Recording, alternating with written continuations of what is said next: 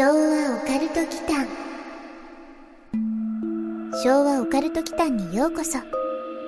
ここは昭和世代のおっさん二人が令和の今実話怪談や都市伝説オカルトスポットについて異なる立場に分かれてゆるーくディベートするチャンネルです。どうぞごゆっくり。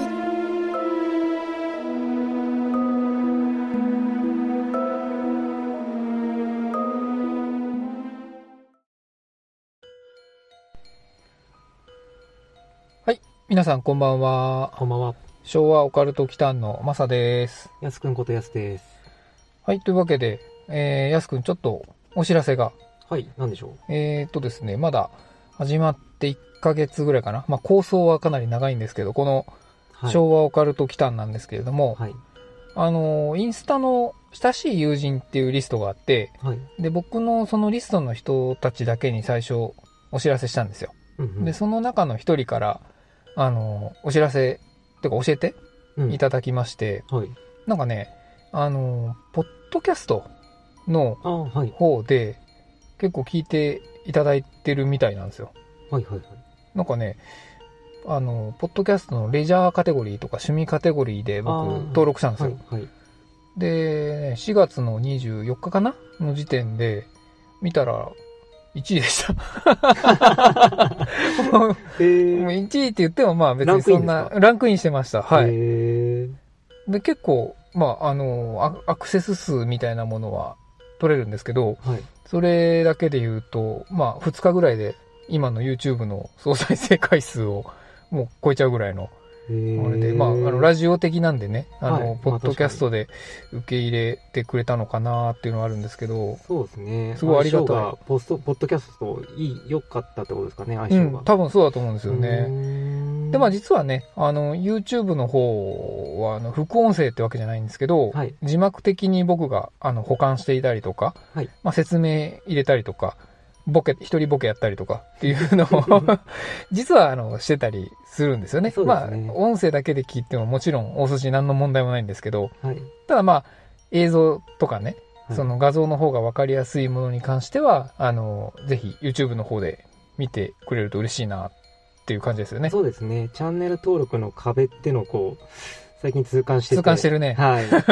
ぜひ、うんあの、YouTube の方も、はい。チャンネル登録とかしてもらえると、うん、本当ま、ま嬉しいですねず。、オリジナル URL にするための100をまず、はい。まずそこ行きたいですねそう。ですね、目標です。ぜひ、あの、よろしくお願いします。お願いします。昭和オカルト祈間えーっと、今日、ゴールデンウィーク企画の特別企画の第3弾で、はい、そうですね。リリース予定日としてはいつ ?5 月の4日？4日ですかね。4日を予定しています。で、えーっと、最後のうん。ゴールデンウィーク企画なんですけど、はい。今回はですね、えーまあ、僕ら埼玉県出身のものには結構懐かしくもあり、うんうん。まあ、聖地とも言えるはい。西武遊園地西武ライオンズのはい、来ましたね。本拠地、西武遊園地がですねなんかリニューアルオープンするらしいんですよはい。なんか昭和時代を再現するっていうはい。はい。なんか思い切ったあの舵を切ったみたいなんですねほうほう。ちょっとあの西武遊園地のサイト見るともうなんか結構昭和感が出ていてあ人が街が笑顔が生きる昭和の熱気あ、なるほど。うん、門をくぐるとそこはあの日あの時のままの昭和の世界うん。圧倒的なクオリティで作り込まれたうん1960年代の街並みに驚く間もなく右から左から昭和の住人が押し寄せてあなたを放っておきません。これどうなんだろうな。そう押し寄うんじじばばに押し寄せられるってことでしょ。どうなんだろう。まあまあそれがいい人がいるのかな。昭和っていうほどこう昔でもないというかなんかまあね。平成っ子の皆さんでもうん。割と一つ一つのアイテムはこう田舎のおばあちゃんとか、うんまあ、そういうとこ行けば見れるようなものもあるし。ああゴールデンウィークのあのうん。第1回目の配送廃墟の中にあった扇風機とか？あそうそうそうそう。あーあれ確かにまだ現役で使ってるところもありますよはね、い、まあ、ブラウン管のテレビも生き残ってるかな。ああなんかね普通に粗大ゴミで捨てられてたりしますもんね。はい。まあ確かにね、僕ら昭和っつっても割と後期ですからね。はい。ねまあ、チャンネル名もう昭和にしちゃったから、なんですけど。まあ団地とかね、うんもう、その外見だけさ、こう、はい綺麗に塗り直されたりとかって、ね、僕らの地元もそうじゃないですか。はいなんかたまに帰るとさ、あれあの団地どこ行ったのってあるんだけど、うん実は外壁だけ変わってて、中身そのまんまみたいなのあるじゃないですか。うんえエレベーターなかったりとかね。普通にだからなんか築年数40年とか50年とか、まだ昭和時代のやつも残ってるじゃないですか。そうですねとはいえ、その西武遊園地の、そのコンセプトとしては、60年代なんだって。1960年代だそうなんですよ。あー60年代コンセプトなんですねそだからね、実は僕らも全く知らない。うはい 2世代ぐらい上の時代っていうことですよね。なるほど確かに全然その辺を知らないですね、ん。映画の「オールウィズ」とか？あの辺の時代ですかね。東京タワーのね、建てる時のぐらいのやつですよね、あれはい確かね。ああ、だと、うん、だと思いますね、多分ね。はいというわけで、今日は、あのーまあ、ディベートというか、はいはい、まあ、お互いに昭和をね、こう、彷彿とさせるものを、うんこう、提示し合って、まあ、その西武遊園地昭和館みたいなところにうん便乗して、便乗っていうのかな あれですけど、まあ、品評的なことをしたいなと。なるほど、ただし、ちょっとオカルト縛りでいきたいと思うんです。うん。その、オカルトと昭和でノスタルジー。そういう感じのテーマでいこうかなって思ってます。うーん。八百井純一さんとかそういう感じですかね。あ、そうそうそうそうそう、八百井さんね。今一瞬、こう、脳内の引き出しから出るのが時間かかったんですけど、そうそうそう、そんな感じっすね。はい。うん。そう、その、八百井純一さんといえば、はい。昔その UFO の特番とかで、割と必ずと言っていいほど登場してたじゃないですか。なんかね、そういう感じのイメージですよね。はい昭和 UFO カテゴリーの代表格的なそうです。存在かなと思うんですよ。はい。ただね、でもあの人どうやら調べたところで言うと、その超能力の方面でも有名みたいで、うん。あのースプーン曲げとかでうん。有名だった人知ってます？あのね、なんだっけな、ユリ、ユリゲラーさん？ああはい。なんか名前だけ聞いたことあるじゃないですか。で、まあ、ムーとかにもたまにね、出たりするじゃないですか。まあ今出るのかわかんないですけど、その、ユリ・ゲラーさんの、その来日とかも、八百井さんがね、仕掛け人だそうですよ。まあ、僕らね、昭和名乗ってる割に割と、本当さっきも言った通り後期なんでね、ここの辺実はあまり知らないんですよね。はいはいまあ、というわけで、そうですね、八百井さんもそうなんですけど、実はだからね、あんまり、記憶があんまりなんでしょう、ないというか、うん。ピンポイントなところだと、僕的にはどうだろうな、ミスターマリック。マリックですうん、ねミックが 一緒一緒。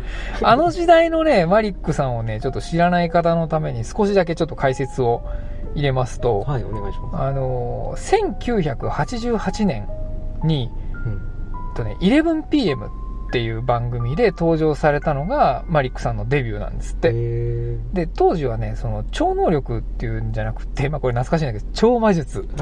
ね、はい言いましたよね。ねそう、超魔術っていう風に称した、こう、クローズアップマジックを、まあ、披露する方だったんですよ。うん覚えてますよあの画質の荒さもあってかこうブラウン管だったもんね。本当に超能力超能力なんじゃないかなってちょっとあれはねクローズアップマジックっていうジャンルがそもそもね、はい、あの、身近じゃなかったですからね身近。じゃなかったですねでもマリックさんの場合はね、あの、ハンドパワーですね。ハンドパワーとか、その、来てます。来てます、うん来てます。みたいな、はいそういうセリフも特徴的で、今で言う、そうだろうな、誰だろう、いない、いないかな、今だといないかな、なんかちょっと前に出てきたあの、セロとか、後継者っぽかったんですけど、でもセロさんは、オカルティックではちょっとなかったんですよね。そう言われるとあの、うん。マリックさんの後ってそういう人物っていうの出てきてないですよね、うん。後発っていうか。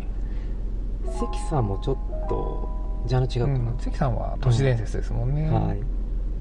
スプーン曲げブームの頃ってこう物心もついてない頃から、どころかこう生まれてない気がするんですけど多分まだ我々っていや、どうなんだろうな。生まれてはいたのかな？わかんないな。もうそもそもそのブームの頃、物心が本当ないもんね。なはいそうですわわかんないですもんね。うんうん。ミスターマリックハンドパワーでしたっけ、うん、そう、ハンドパワあれは確かにこう昭和オカルトっていうかー。ね、なんかオカルト方面に持っていかれた感ですよね。はい、うんコロコロだからボンボンでもこう、うんマリックさんが師匠みたいに出てくる漫画ありましたよねなんかあった気がします。はいボンボンだったかな？なんか確かに出てきた気がする。うん。で漫画といえば、あのー MMR? おうおうあのね、昭和だったと思うんですよ。あの、マガジンミステリールポルタージュっていう、はい知ってる？ちょっとわかんないですねあ、わかんないですか、うんあのね、少年マガジンでやってたやつなんですよ。まあ、主にはノストラダムス系なんですけど、はい、いわゆるその木林さんっていうマガジンの編集者の方がうん、主人公で、あの、よくあるのが、こう、ガラッと出てきて、話は聞かせてもらった。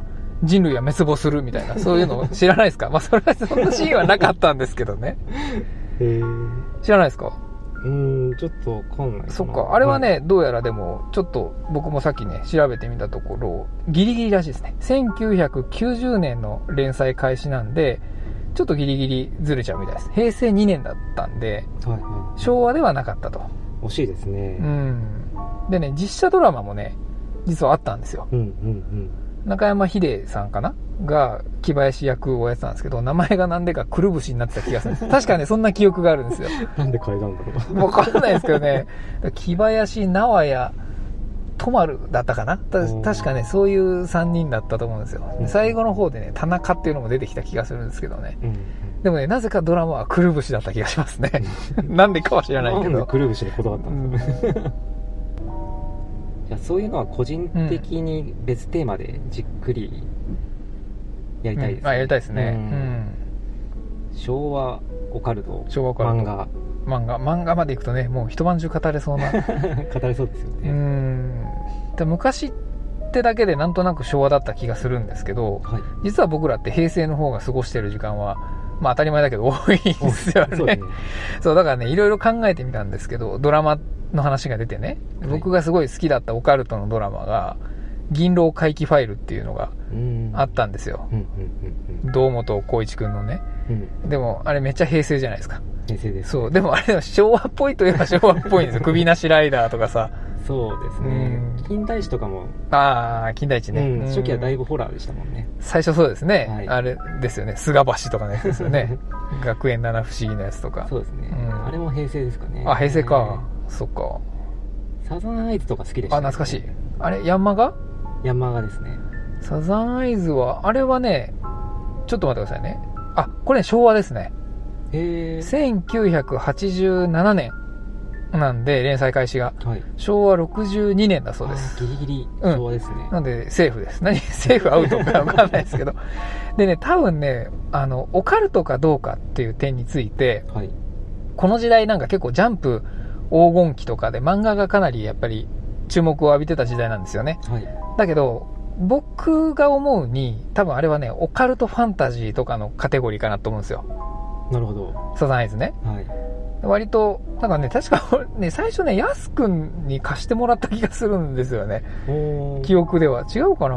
ちょっと覚えてないですけど覚えてないですか、はいでもなんか、サンスクリット語とか初めて触れたのが、多分僕、あれですよ、サザンアイズ。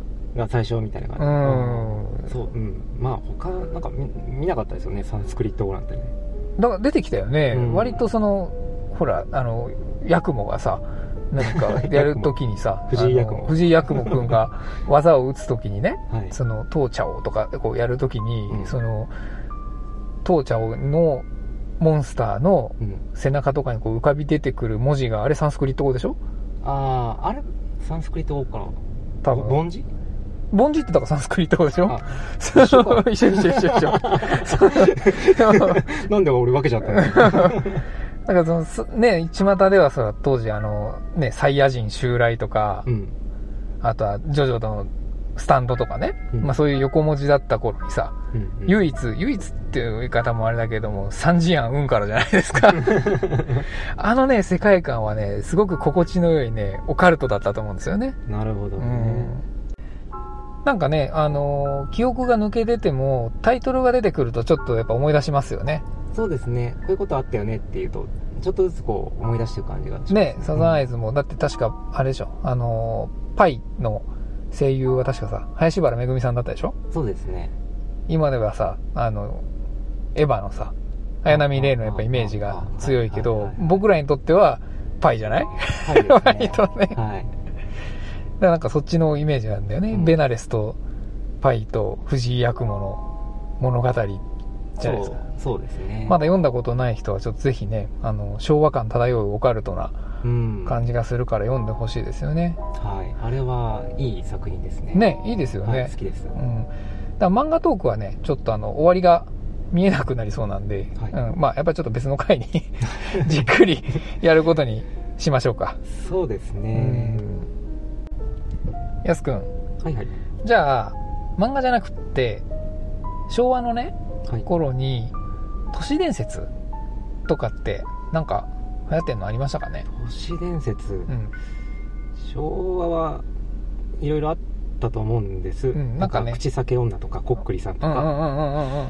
うーん。どれも世代じゃないかなっていう感じ世代じゃないね。う言われてみると全部ずれてるんですよね。ん、うん。なんか僕らってあれなんですね。隙間世代なんですかね。うん、なるほどね。うんそもそもでもロストジェネレーションじゃないですか、そはい。損ばっかりしてる。世 代なんですけどなんかそういう話題からもこうロストされてたとか省かれてたんですかね。そういうオカルト？そうそういうオカルトなんですかね。ちなみに小学校やすくんと一緒なんですけど、そうですね、うん。あのクラスの,、まあ、この女女子っていう言い方も久しぶりなんですけど 女子たちはそのなんでしょう。こっくりさんはねやってなかったんですよ。うんうんやってなかったです。なんかねエンゼルさんとかキューピッドさんでしたね。うん、ルールも微妙に違いましたよね。なんか鳥居とかなかったもん。なかったですね。こっくりさんだと、その、はいとね、いいえっていうのが一番上にあるじゃないですか。はい、紙に書くんですけど、うん、その間にある鳥居があったんですけどね、うん。そこから来てそこにお帰りになるみたいな感じだったと思うんですけど、うん。その代わりに、僕がね、記憶にあるのは、あの、ハートはい、ハートマークを矢で射抜いたような、そんな絵がね、描かれてた気がするんですよ。うん、それキューピッドさん。あ、やっぱそうか。うん。でもさこれ、うん。あれ？なんか何を呼び出すんですかね？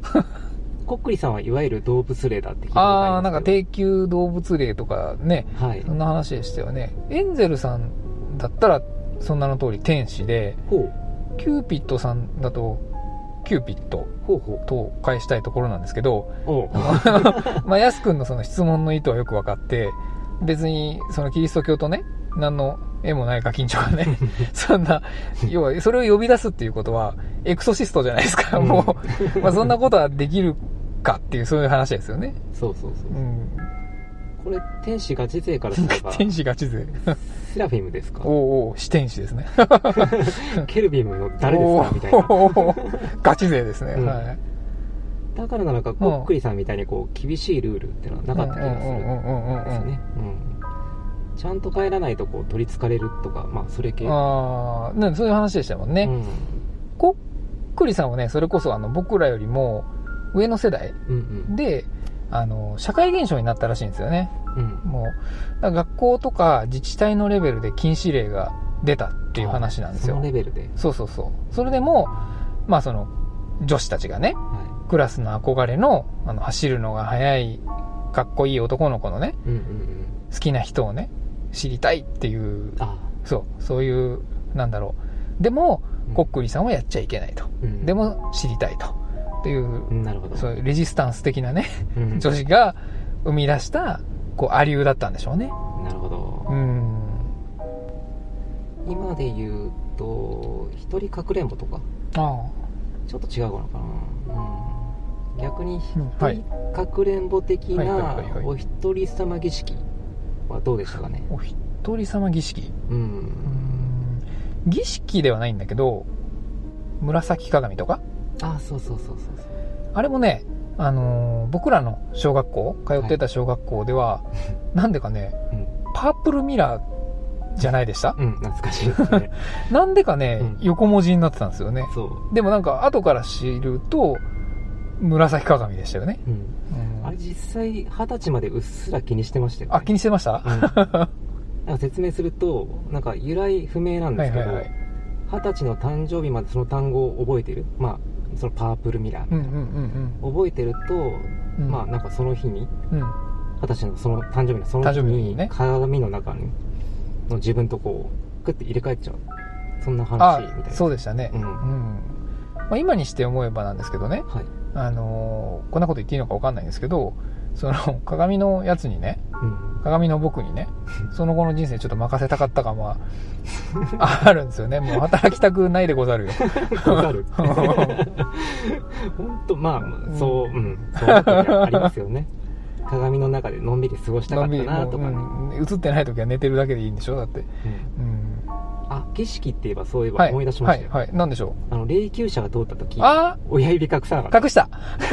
隠しましたねあれはあれオカルトですね。そうそうそう。う、ん。まあ、これも平成世代に説明しておくと、霊柩車が通りすがると、まあうん。親指隠さないと親が亡くなる死んじゃうってう。んうん。そうそういうオカルトが流行ったんですよね、うん、なんでか入りましたね。う、ん、それで海外ではこうなんか卑猥な親指隠しのハンドサイン、うんそうですね。まああれを示すうん。ハンドサインですからね。割とみんな、うん。みんな知らずにそれをやってたっていうね、子供がね、はい、うん、そのハンドサインねはい、僕20代のね途中までやってましたよ。長いやってましたやってました、うん、なんかねどうしても気になっちゃうっていうか、ねあのやっぱあの車が通るとね反射的なっていうかもう脊髄反射で隠しちゃうな。うん。うん。うんえっとうん。怪人みたいなのはこういなかったですよね。我々の時代では。怪人？怪人。怪人ね。うん。うんとねいやありましたね。ありました？ありました。あのねあのやすくんは転校してきた組でしたよね。そうですね天候組です。あやっぱそうですよね。はい。あのねこの話の導入で西武遊園地の話をしたじゃないですか。はい。でその昭和のイメージっていうこう夕焼けのねあれを見て実は僕結構すぐその辺思い出してたんですけど。学校の校門前にこう、うんうん。謎のグッズ売りに来るおじさんも世代違うし なんでしょうね。あれそもそも怪人なんですか？あれあれ普通のおじさんじゃないんですか？まあ怪人といえば怪人かもしれないですけどね。でねあの多分はい。あの時期の埼玉県限定の話かもしれないんですよ。なので埼玉の人たちはもしかしたら、まあ、あとは東京の西部西の方の人たちはうん。もしかしたらあの時期のね人たちは学校でお触れが多分出たような気もするんですけど割とねちょっと真面目な話をしてもいいですか？はいはえっとですねこれあの実は学校でね小学校の時に本当にあった噂なんですけどいはい。下校時間をね過ぎた後にねあの西日のその夕日の差し込む教室うん。に包丁を持って佇むメガネのおじさんが現れるっていう噂があったんですよ。怖すぎるん怖いでしょ。それがその多分ね怪人なんですけど、はい。これなんですけどね。まあ当時もみんな知ってたけど口にしなかっただけで、うん。今思えばまあ実際の事件にこれ関係してるんですよ。でねちょっと名前出したくないのであのー避けますけれどもえーはい。この時代にね当時埼玉県で幼女連続誘拐殺人事件ってあったの覚えてます？うん忘れるはずないですよね。あーですよね。埼玉県人だったらね。もう、うん、覚えてますね、うん。なるほど。要するにその怪人がまんまあの犯人ってこと？そうそうですそうです。あうん。だあのイメージなんですよ。ーはでその事件のあの場場場っていうのかな？あのうん。舞台となったのも埼玉県の飯能。いうん。名栗村じゃないですか。うんそうそっちの方でしたね。うん、であれも発覚がねえーっと1989年。うんうん。昭和の終わりの頃なんですよ。はい。で何せその事件の一つの現場になったその名栗村がうん。小学校、まあ、あの辺の小学校みんなそうなんですけどはい。林間学校でねうん。あの普通に宿泊した、宿泊してましたね。そうなんですよ。場所だったんですよね、はい。でちょっと調べてみたんですけどはい。あの報道写真とかをこう提供してるアフロってあるじゃないですか。うんアフロさんがその当時の報道写真っていうのをその公開しててねはい。今でもググると出てくるんですけどあの名栗村のねあの場所っていうのはその例の容疑者がなんか脱輪した場所っていう風にキャプションがあってうん。あの被害者のまあ被害者はあの何人かいらっしゃったじゃないですか、はい。そのうちの一人の女の子のご遺体がこう実際に発見されてる場所なんですよ。うんうん。でネットロアネットでもないけどロアっていうのはね、まあ、こういう実際のこう凄惨な事件からこう発生するものなのかもしれないですね。うん。最後にガチめの来ましたね。ちょっとね、うん、ガうんガチですね。まあ夕焼けと昭和でそれ思い出すくらいなら、うん。こう西武園遊園地って楽しめないんじゃないかなってちょっと思ってああ、そうなんだよ。なんか、僕だけじゃないと思うんですよね。はいあの、昭和の夕焼けのイメージでってなると、うんね、で、学校でってなると、あの、その怪人のね、うん噂を知ってる人たちはどうしてもそこを思い出しちゃうんじゃないのかなっていうのがあって、だからみんな早く帰るんですよ。下校時間に。うんうんうんあんまり教室にもね、残らずに。で、小学校ってほら、部活ってないじゃないですか。うん木曜日にクラブがあるぐらいで、高学年がクラブあったとかでしょ？だみんなね、早く帰れよっていうのがあったから、それでそういう噂が出たのかもしれないですねっていうね。まあでも、トラウマのね、ちょっとその克服も兼ねて、うんはまあその西武園遊園地の昭和のやつ、い、うん。オープンしたらい行ってみようかなと、うん。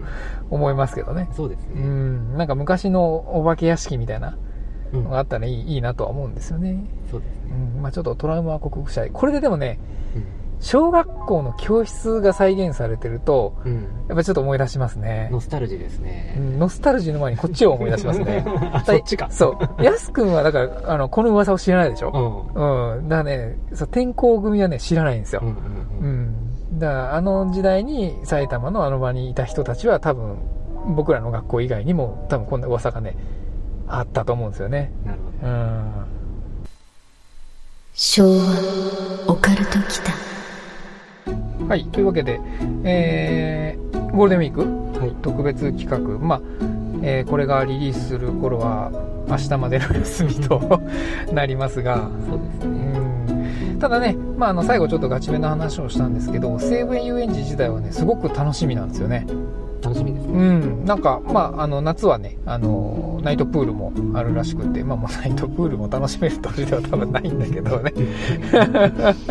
マスクすればいいんじゃないですかまあねまあねまあでもなんかねあのイメージだけ見てるとすごい商店街とかあのデパートの屋上にあったようなちょっとした遊園地感とかねあとあの、んなんでしょう、ナポリタンとかオムライスとかさ、デパートの屋屋上になんか併設されているレストランで食べてたようなやつあるじゃないですか。うんなんかね、ああいうのがね、あの再現されてるらしいですよ。えーなんかさうん。僕個人的には希望としてはこうバルーンとか飛んでてほしいんですよね。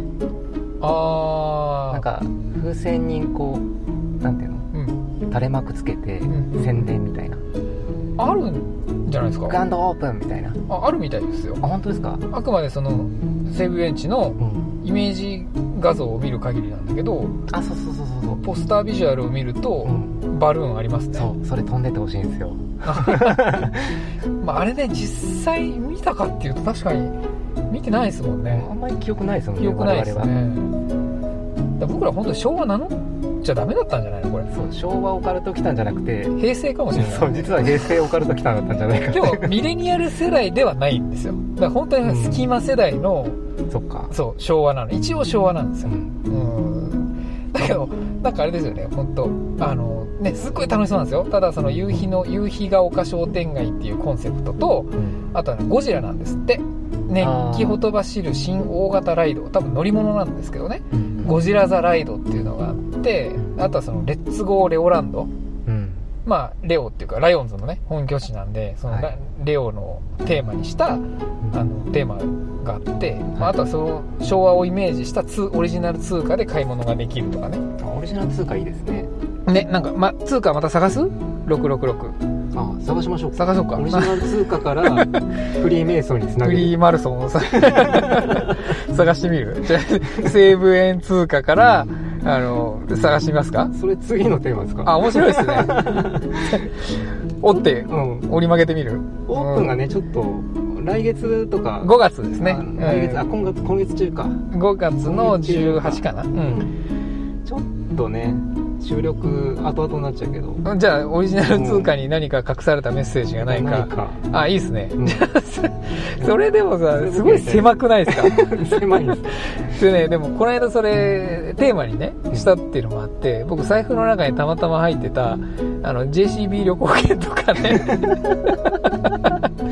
それもなんかね、隠されたものはないだろうかってちょっと見てみたんですけど、JCB 旅行券 JCB あの商品券商品券もそう、あの、なかったです。全く何のメッセージもね、隠されてなかったですねちゃんと。透かしました？すかしたすかした。でね、すかしはなかった。ついでに言うとね、あの、スシローの500円券も見てみたんだけど、どうでした？なかったです。あのね、でも、すかしはあった。透かしあるんですか？すかしはありましたけどね。へうーん。株主優待券みたいなやつなんだけど、なかなかね、あの、なメッセージはね、そこまで読み取れなかったですね。なんで呼んでくんないんですかねだからね、もしかしたらこの西武円通貨にはね、何か隠されてるかもしれない。なぜなら、昭和って、やっぱりなんかその、オカルトと共にあった気がするんですよ。今ほどね、その、電子デバイスとかも進化してなかったし、まあみんなほら見るものって言ったらテレビと雑誌じゃないですか。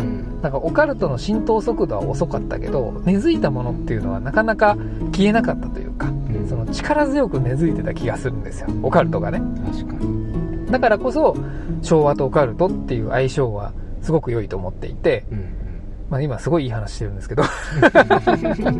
だからね、僕らもそういうのをね、あの、ノスタルジーとイノベーションっていうところをテーマにね、うんはいうん、やっていければなと思うんですね。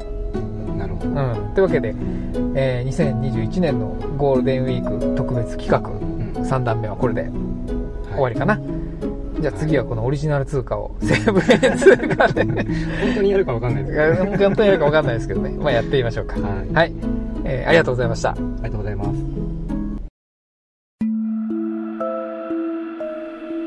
最後までお聞きくださり、ありがとうございました。チャンネル登録もよろしくお願いしますね。